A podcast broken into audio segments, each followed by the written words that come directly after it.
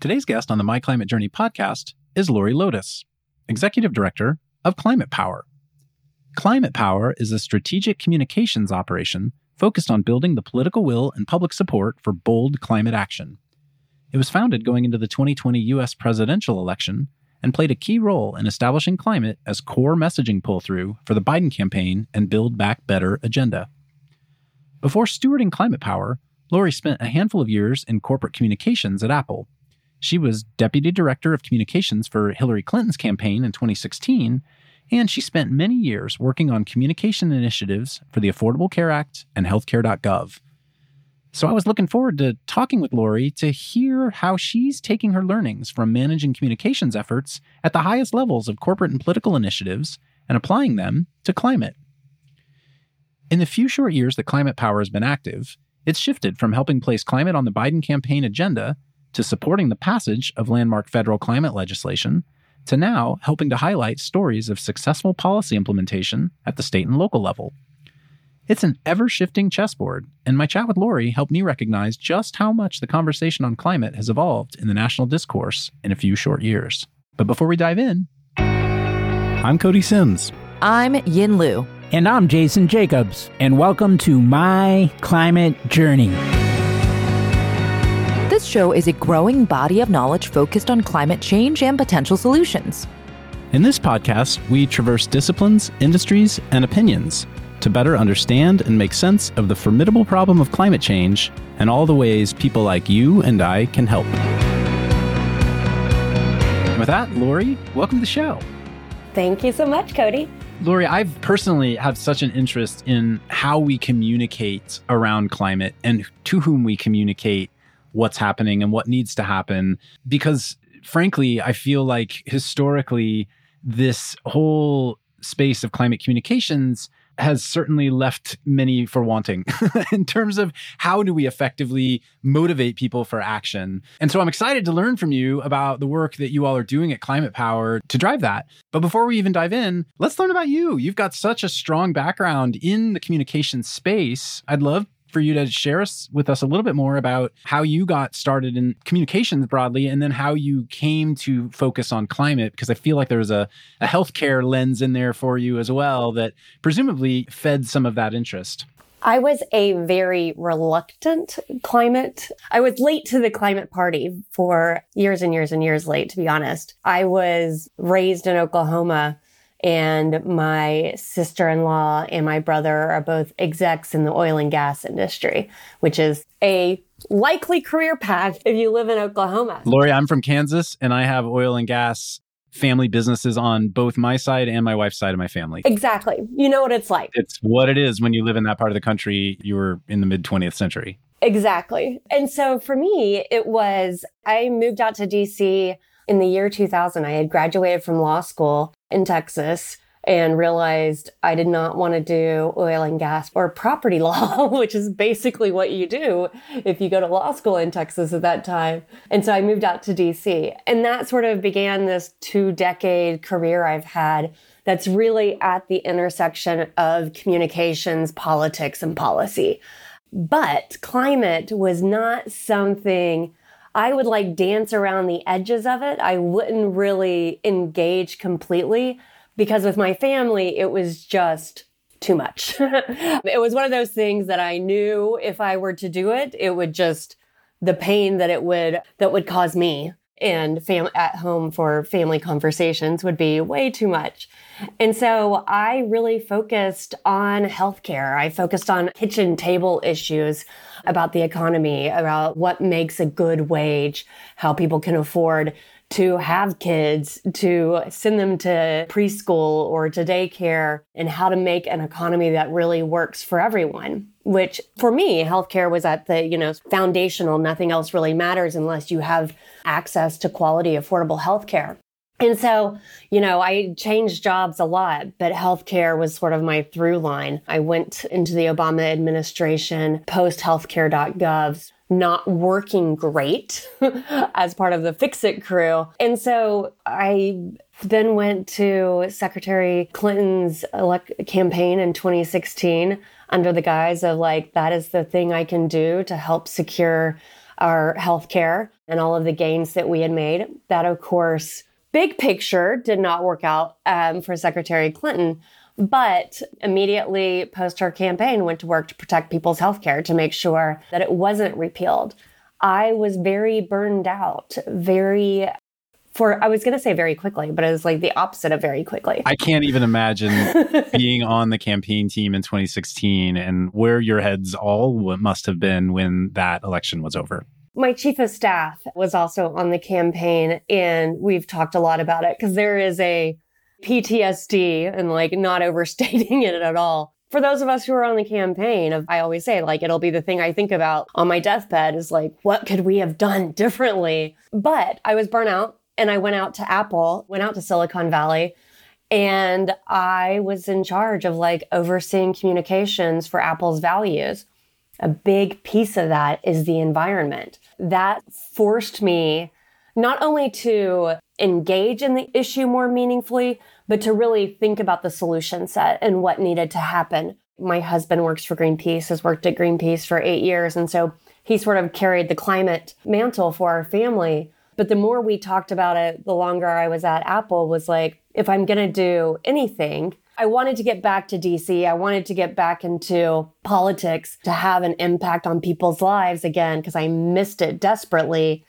But it was climate. I had a two year old at that point in time. And just so happened that John Podesta called me and was like, Are you bored yet? And it was like, Absolutely, I am.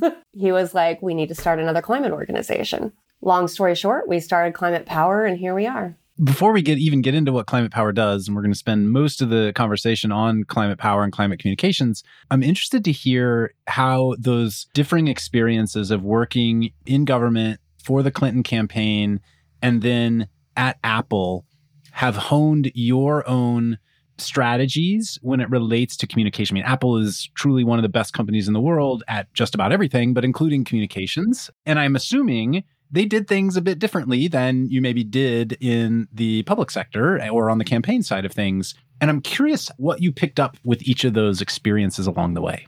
Ooh, that's a very good question. And I do think I have, I think every job I have had has taught me something new and has sort of helped me grow as a communicator, as a strategist, as a campaigner, as an organizer, which is sort of how I don't think of communications as just a singular way of doing things. I really think about it honestly from an organizing perspective.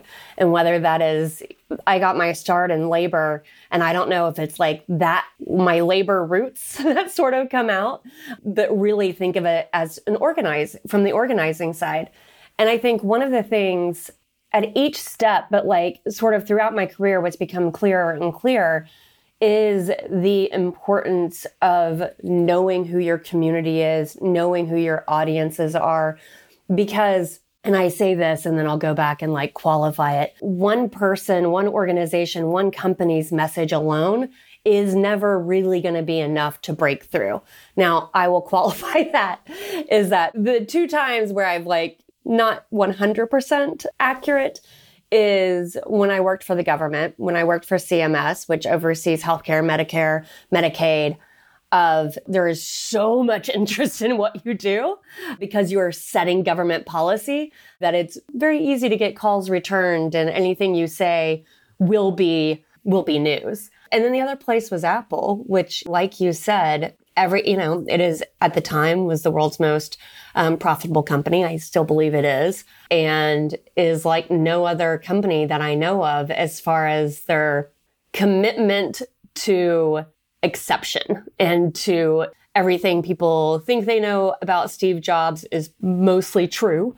And that sort of attention to detail and attention to getting things right.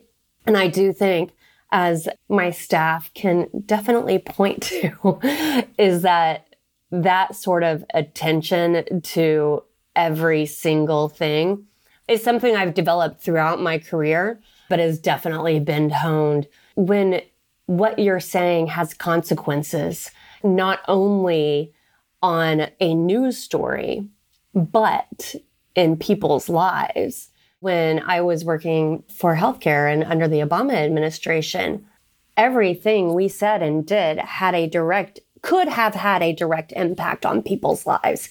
And so every single word mattered and the placement of that word mattered.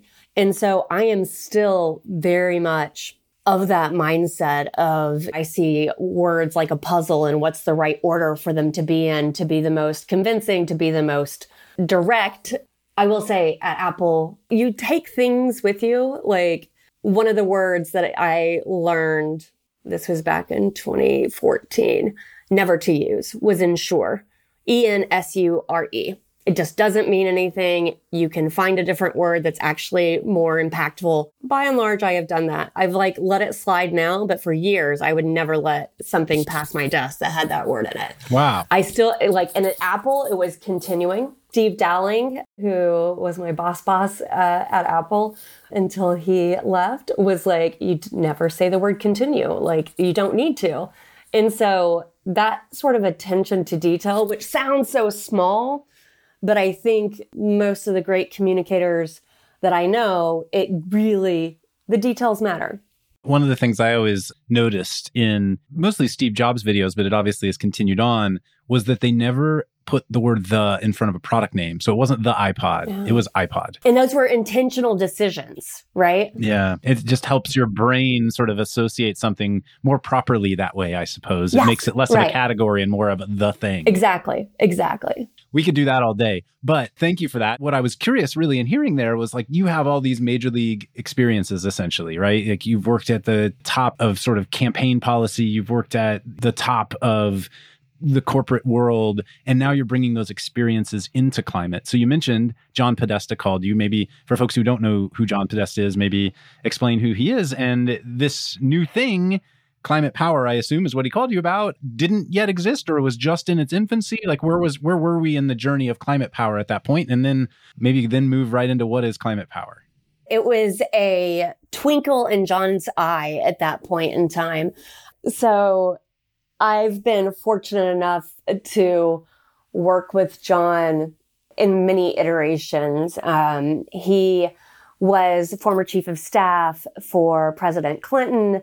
Um, he worked in the Obama administration on climate, but a whole host of things. He is back in the Biden administration as the climate innovation, clean energy innovation basically how do we implement all of the incredible progress that has been made over the past year to really lock in climate investments and clean energy investments.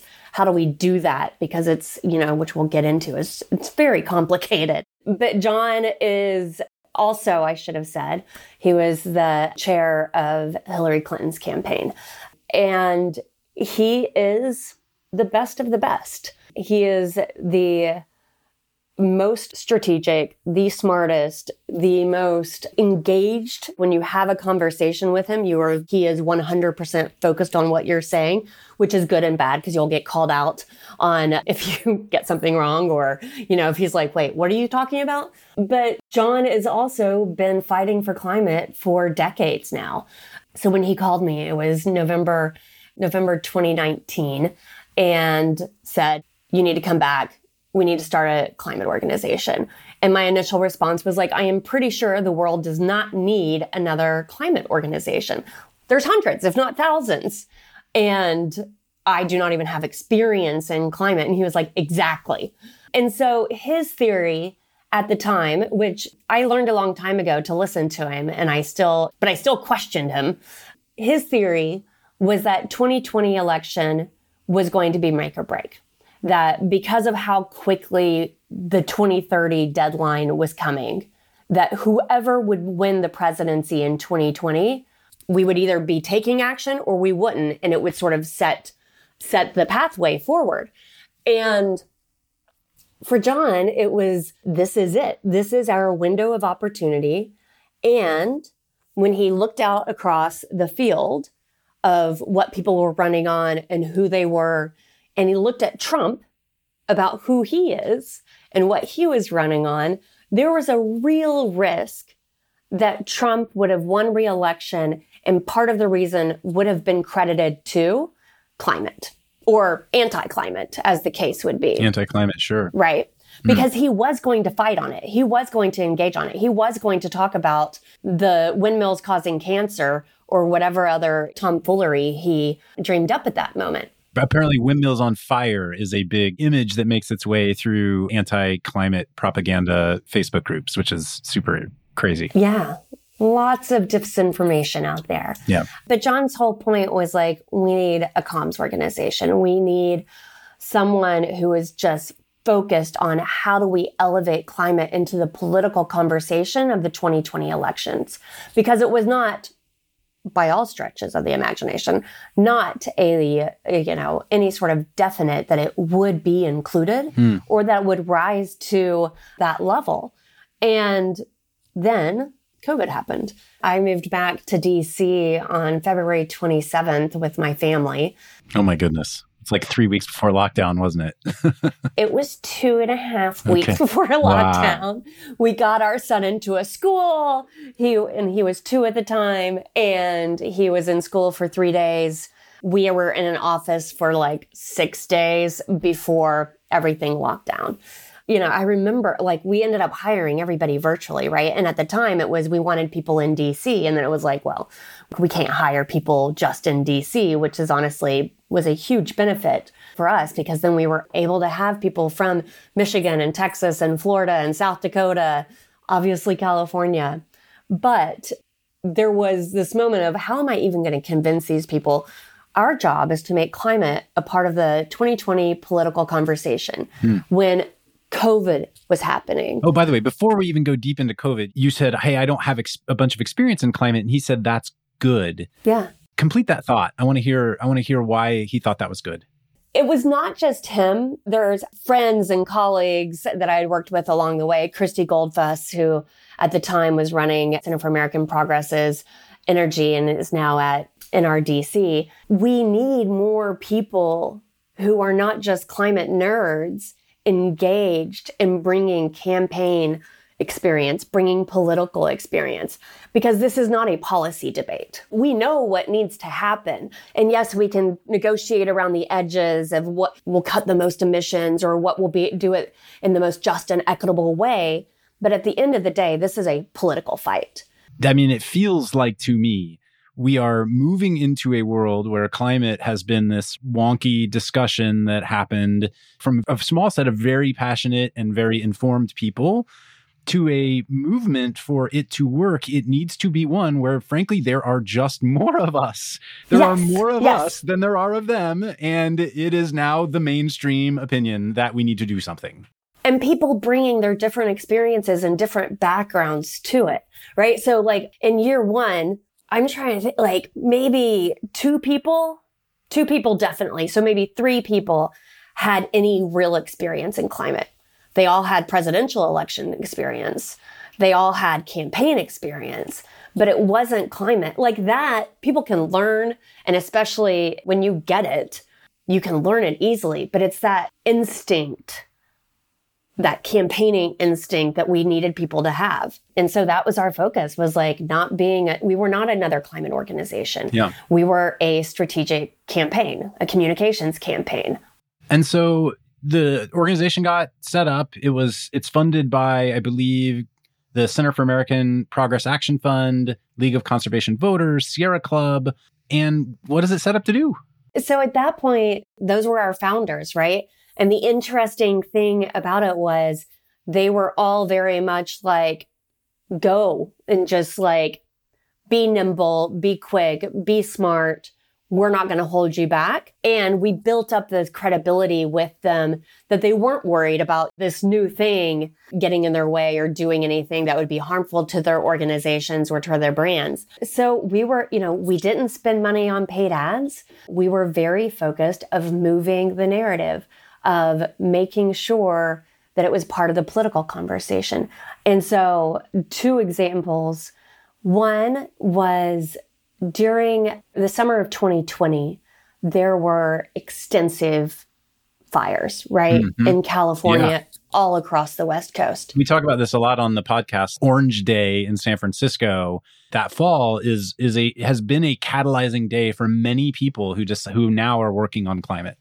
Absolutely. And we had many people that are still with us today were with us then in 2020. I remember that day so well because a couple of our amazing videographers, Elijah and Emily, both live in the San Francisco area and both went out and filmed these just their experiences that day, which was also traumatic in so many ways for them to be like experiencing it, living it, and then also sort of reporting on it and explaining how it was impacting them in their lives of like, yes, I am an advocate, but really I am just an American experiencing the extremes of climate. Yep. So I'm hearing you say this organization got set up. The goal was to influence political will for climate, put climate into the political discourse, had some strong backing and had a team with a bunch of communications experience. And then it was sort of okay go figure out how to do that. And um, yeah. and so was your focus to go focus on media? Was your focus on grassroots influencers? Was your focus on campaigns? Like where did you go push? I mean at that point in time it was one making sure that uh, president biden's campaign understood this was an issue that they could run on and win on. And that was really sort of job number one was making sure that they would internalize it and believe it. I mean, it became a core to the 2020 Biden campaign core. message. It was, yes. yeah, right there. We briefed the campaign, I believe, on April 7th or somewhere around there, like right after they had secured the nomination. That was central to our strategy, right? Because, and this was my experience, John's experience, is that if you have a candidate, a presidential candidate who is running on an issue, they will then govern on it. It wasn't a part of his primary dialogue, really. It was like post nomination, as you said, that all of a sudden he and now VP Harris like really leaned into the into climate action as a message. And it became central to Build Back Better, right? Their theory. Yeah. Right? Yeah. It became central to their theory of how the economy should work. And now that's what we are, what we have seen today. So number one focus was making sure that president's campaign would like embrace it. Number two was working with media. We were talking about the Orange Day and the fires. President Trump at the time had not even mentioned the fires or acknowledged them or the hurricanes that were just pummeling the Gulf Coast for 50 days. And every day we were sending out a press release and like yelling at reporters, like he's, he is the president. He has got to do something. Finally, 50 days, some odd days in, the Washington Post bit and they talked about how like he had stayed silent. New York Times did that night. And on Monday, Trump was in California meeting with the wildfire team. At the same time, Biden on the same day held his first, did his first climate speech out in Delaware. And that was on the front page of every newspaper across the country. And so I think the real, like, you know, one, it was making a part of uh, Biden's campaign, working with the media. But I think more importantly was making that connection between extreme weather and the campaign. And I think that is what really made it possible. You know, climate had not been included in a presidential debate. Yeah. And we ran a campaign with a bunch of other people to make sure that it would be included, and it was included in every single debate. Hey everyone, I'm Yin, a partner at MCJ Collective, here to take a quick minute to tell you about our MCJ membership community, which was born out of a collective thirst for peer to peer learning and doing that goes beyond just listening to the podcast. We started in 2019 and have grown to thousands of members globally. Each week, we're inspired by people who join with different backgrounds and points of view. What we all share is a deep curiosity to learn and a bias to action around ways to accelerate solutions to climate change. Some awesome initiatives have come out of the community. A number of founding teams have met, several nonprofits have been established, and a bunch of hiring has been done. Many early stage investments have been made, as well as ongoing events and programming, like monthly Women in Climate meetups, idea jam sessions for early stage founders, climate book club, art workshops, and more. Whether you've been in the climate space for a while or just embarking on your journey, having a community to support you is important. If you want to learn more, head over to mcjcollective.com and click on the members tab at the top. Thanks and enjoy the rest of the show. Laura, you mentioned talking about your background that kitchen table issues has been your bread and butter, mm-hmm. right? And and for the 2010s, that was healthcare. And what I'm hearing you say is that over the course of that small period, while we were dealing with COVID, climate managed to become a kitchen table issue because so many people were starting to experience it in their daily lives. Yeah. Is that accurate?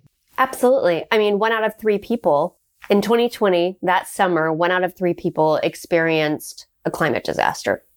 It became real for people in a way that it wasn't just, oh, it's a problem for my children or my children's children.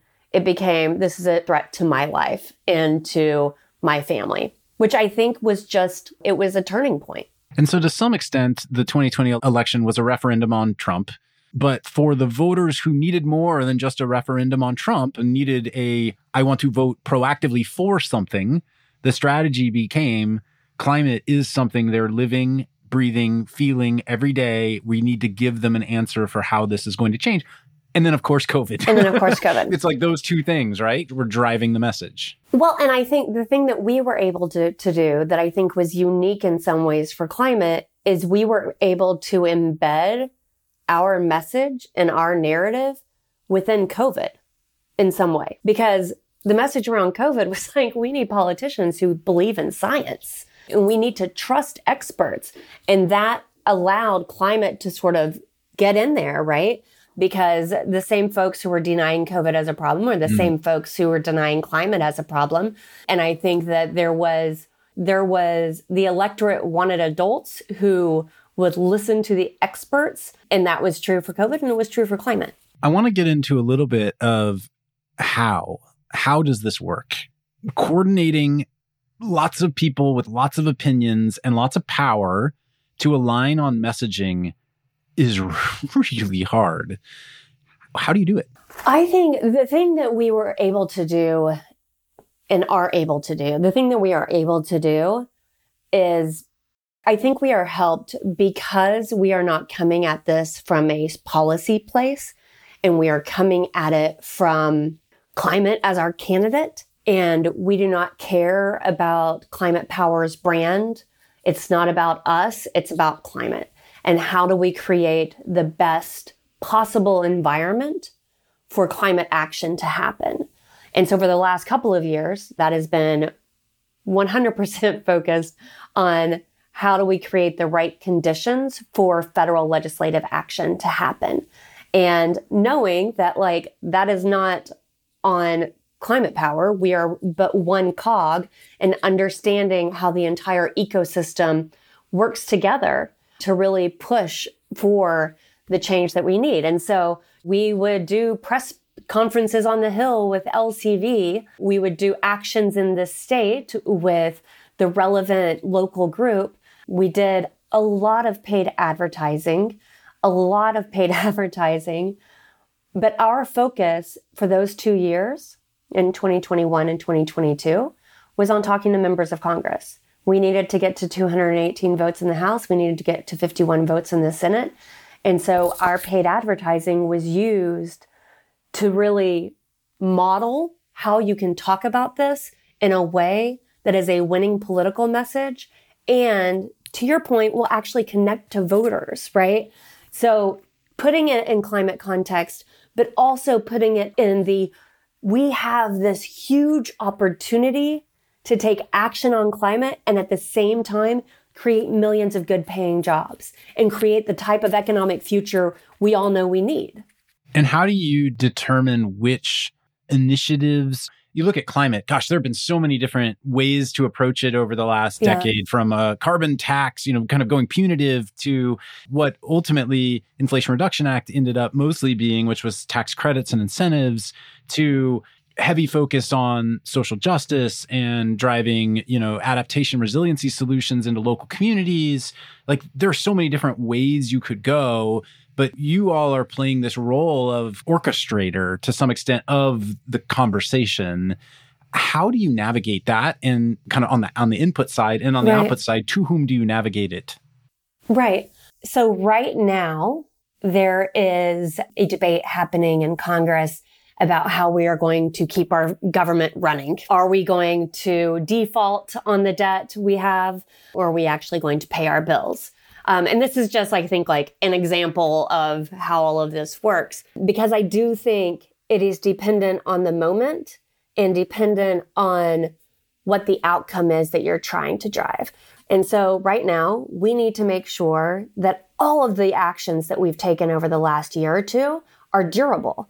And that means when there is a conversation happening with MAGA extremists who are pushing a default on America agenda, which includes repealing a lot of the tax credits and a lot of the climate investments we've made, our job is to make it very clear as to why that is and what it means. So we put out every quarter we're putting out a jobs report because right now we are already seeing the benefit of these investments. There's been over 142,000 jobs created in zip codes across the country. The thing that I like think that is just so so amazing when you think about what's the possibility of clean energy in this economy is growing up in Oklahoma, you know, you know where all the oil and gas states are, right? Oklahoma, Texas, Louisiana, go up to the Dakotas. This is the type of made in America energy that every single community will benefit from. And those 142,000 jobs, over half of them are in Republican districts. And so, and we know many of these Republican members of Congress, when they're back home, they'll go to the ribbon cutting. They'll put out the quote of like, this is fantastic. These jobs coming to our community. Looking at Marjorie Taylor Greene in Dalton, Georgia, that's had thousands of new jobs in her district because of the Inflation Reduction Act. And then they come to Washington and they try to, you know, kill all of the progress that has been made. And so, long way to answer your question is really it's like, what is that moment? What do you need to achieve? And then what are the right levers to help get you there? Yeah, interesting. And you've gone through kind of three shifting moments, right? Mm-hmm. From the initial building of political will to the getting it done to now almost more the defending it and giving people the talking points to talk about how it's working. And the implementation. I come from the world of healthcare and implementing Obamacare. It is implementation of big, big, bold government action is hard. And it's actually a lot more difficult than the passage of it. And so this part, the, the part we're in right now, will be the most difficult, but it's also the most exciting, right? And figuring out how all this works it's like for the, our listeners who've worked in big companies, it's like, yeah, the CEO said nine months ago that was a priority. But like, you can't just walk into a meeting and say, because the CEO said so. Like, you have to actually lay out the plan of how it's getting implemented at your division in your in your group, and it has to be credible. And when you think about the wide expanse of the Inflation Reduction Act, of the Infrastructure Jobs Act, of chips. There are just so many pieces of it that touches so many parts of the economy. And it's why I'm so glad my, my old boss, John Podesta, is in there helping to, you know, manage it because it is not easy and it is complicated it needs to happen fast. All of the progress needs to be made tomorrow or yesterday. And so, how do we move this as quickly as possible into the places that can do something with it as quickly as possible?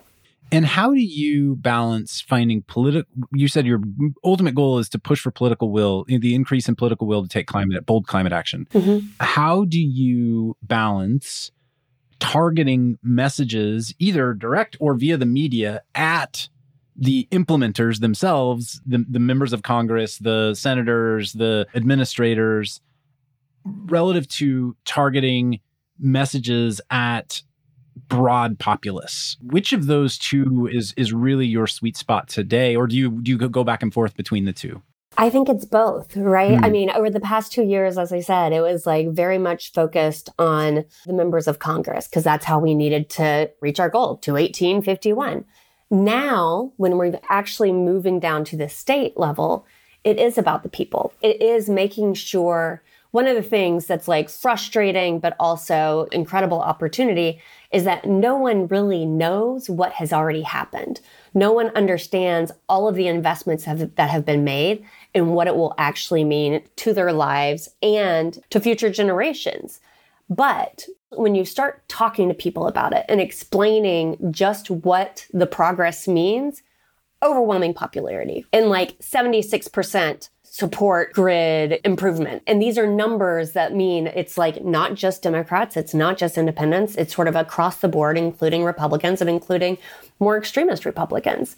And that is that sort of that opportunity to raise awareness, to increase support is incredible.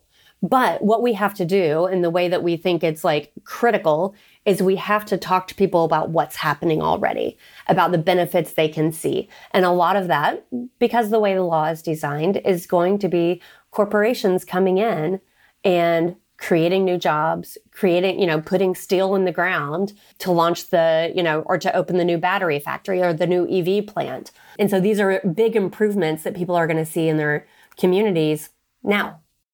Got it. Yeah. So so interesting because you, you mentioned we're at implementation phase. So now we're back, we're in the world of people. The money is allocated at the very highest of levels of federal government, but how does that make it to Wichita, Kansas? And what is the policy that is driving the benefit of some kind of agricultural allocation that is going to make its way to everyday people? And how do you get individual humans to see that happening. And that comes out via media stories, right? That comes out exactly. via highlighting and tying the connection between progress and policy. That's absolutely right. And it is one of the big lessons we took from healthcare is like you really have to define the benefits for people before they get defined for you.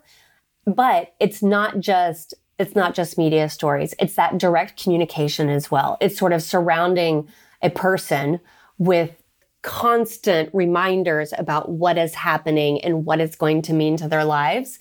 It's really nonstop to make sure that we're breaking through. So, you guys originally got on my radar last fall when a number of the climate social media influencers that I follow all showed up at the same day at the White House. Yeah. And they had a meeting with President Biden and Vice President Harris like live tweeting pictures from the meeting. It was like super interesting and, and crazy to see folks like Rollie Williams from Climate Town, who's like a YouTuber that I love and we've had on the show, we've had on the right. pod, you know, sitting in a meeting with the two most powerful people in the world. How did that come together? It was such a great day. And how does that tie to how does that tie to everything we just talked about? I mean, it was such a great day and it was they brought in about 30 or there was about 30 different influencers who came to the White House on the day to really celebrate the passage of the Inflation Reduction Act. And more than half were climate folks that we had brought in for it. And it's to the point I was making, like you have to surround communicate, you have to have surround sound communications. And that means going to who people are listening to and talking mm. to folks who are trusted within their communities. And what we have seen is like these influencers from folks who have millions of followers to folks that have 10,000 are critical to actually reaching people and having people understand what is happening, what is happening nationally, but really what's happening in their communities. We have a lot of work happening now. Earth Day was huge for us and actually engaging people, obviously and have a lot more work planned. We are working on installing, we're working with one creator to put solar panels on her house. And so we need to find new ways and better ways to get our message out. And it can't mm-hmm. just depend on the front page of the New York Times. Like that's great. And we will always be doing that work. But how can we reach people more directly on and how they get news, right? So we, we've been working closely with NowThis for years because they sort of break through, you know, they are not a traditional news source, but they are getting real factual information to folks all of the time. So how can we take advantage of those relationships? It's super fun. I mean, it was it was really exciting to see the, those folks who authentically speak what they are feeling yeah. with their audience directly, and to see them be rewarded with some serious access was fun to see. Yeah. What are the methods you use to help this orchestration? Is it press releases? Is it emails with sort of lists of current stories to highlight? How do you help people be inspired with the, the, the messages that, that you're seeing that, sh- that need to be told? all of the above. I mean, I think mm. it's the same for if you're talking to trying to reach the public as it is you're trying to reach or to communicate with your allies and help coordinate a response.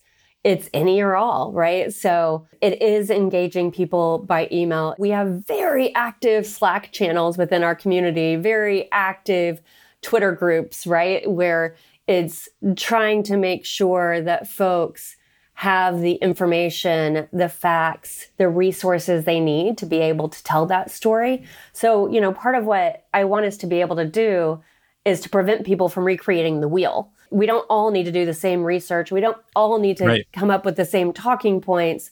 Everybody should put their spin on it, but trying to provide more of a service for folks so that we can be focused on what we need to do, which is creating that space for more climate action to be able to happen listeners who run their own newsletters we have listeners who you know have their own youtube channels we have listeners who are mainstream journalists at large media organizations covering climate. For those folks, how should they plug in to you? I mean, email me first of all. But like seriously, like we are constantly looking for new partnerships, new relationships with talking to whoever is wanting to talk about climate and talk about clean energy. Um, we are also hiring a lot of people. so Great. for those of you who are interested in climate and in communications, we are hiring, I think right now around 20 people and with more to come because this is a moment, right? I mean, I feel like I've said that for the past three years now. We had our moment in 2020 of needing to break through and make it part of the political conversation. And then we had this moment where we had to pass something or it wouldn't happen. And now we have to get that right. We have to make sure that not only is there good policy and good implementation, but we're telling the story in a way that connects with people's lives. And so there is just so much work that needs to happen all across the country to really realize that Eh, how is the organization set up as a nonprofit? Like, what's the structure of Climate Power? We are currently a fiscally sponsored entity, but we are set up as a nonprofit. Okay. So both a 501c3 and a 501c4. Got it. So we can do both education activity as well as more political activity depending on what the work is. Yeah, so you can push for specific policy if you need to, but but you also or push a particular member of Congress. Right. Current priorities you mentioned right now is, you know, trying to help move, you know, push against the uh, the potential credit yeah. default issues and it sounded like also just implementation of the three big climate bills from the last 2 years, Inflation yeah. Reduction Act, infrastructure and chips at the state and local level. What else? Where, what are the big things every all of us should be thinking about right now? So honestly, one of the biggest things for us is communicating that story and is identifying storytellers who can help tell that story. I think one of the most important things that we can do is create social proof for people so that they can see how how climate action is really benefiting people like them. I think most people, it's not for me or putting solar panels on my house is way too expensive. Buying an EV, people are just thinking about Tesla and not necessarily the Nissan Leaf, right? Which some people can get for about $20,000 with the tax credits now. Used Chevy Bolts have all new batteries in them for the most part yes. because of the re- battery recall. So there you go. Exactly. And so I think so much of it is how do we tell this story? One of the things that's interesting We've done a lot of focus groups over the past several years, and there has been a shift this year of like in every group that we have done, someone has raised their hand to be like, I have solar panels, or I know someone who has an EV, or my brother did X, right? And we have reached this moment where it's becoming more normal and people like see it and they understand it. And that's a real opportunity. And one of the things that we have to do is to really talk to people about how costs are coming down. I think people have think about EVs and they think about from five years ago, 10 years ago, and not how the prices are quickly going down. People don't know that solar and wind is so much cheaper than oil and gas now. And so a lot of it is education, but it's also having people share their stories, like the worker on a machine line outside of Pittsburgh who is now has a job because of the clean energy company taking the place of a utility that left years ago. And so there's all of these incredible stories out there. We're trying to identify them and help get them out there even further. Well, Lori, quick plug for my partner Yin's series here at My Climate Journey podcast, which she runs a whole pod series on our podcast called the Skilled Labor Series. And it's all about highlighting people on the front lines of working on climate, whether it's solar installers, HVAC installers, ranchers, farmers, firefighters, and telling, helping them tell their stories. So you'll have to check it out and have your team check that out for sure. Absolutely because that's the exact work we need to be doing. Fantastic. Well, Lori, anything I should have asked that I didn't ask today? I think we covered a lot. I do think, you know, one of the things that's going to be more important as we progress throughout the year is really talking about what those benefits are really going to look like for people, which we sort of touched on. But, you know, here in a few months, hopefully we'll have the rebates online where people will actually be able to get real tangible benefits at the point of sale, which I think will it'll shift how people are actually able to interact with these products and actually and for used EVs it's the first time there's ever been as I understand it a used car tax credit ever Oh yeah, and that's happening now. It's pretty cool. The demand is so high that it's sort of hard to find them, but but they'll be there, and you'll see. I mean, actually, a good point on the EV front, especially, is like most of the rental cars in this country come from the rental car companies, right? And mm. rental car companies like Hertz they're all shifting to EVs because it's so much less maintenance. I rented my first EV at Avis two weeks ago. It was awesome. Yes, right? Yeah. So, the way of the future. Well, Lori, thanks for joining us on my climate journey. Really appreciated learning from you and excited for the work that you're doing. And it's great to see more people like you, you know, moving into working on this space and harnessing the skills and experience that you've built to put it to work for climate. Awesome. Thanks so much, Cody. Thanks again for joining us on the My Climate Journey podcast. At MCJ Collective, we're all about powering collective innovation for climate solutions by breaking down silos and unleashing problem solving capacity. If you'd like to learn more about MCJ Collective, visit us at mcjcollective.com. And if you have a guest suggestion, let us know that via Twitter at MCJPod. For weekly climate op eds, jobs, community events, and investment announcements from our MCJ venture funds, be sure to subscribe to our newsletter on our website. Thanks, and see you next episode.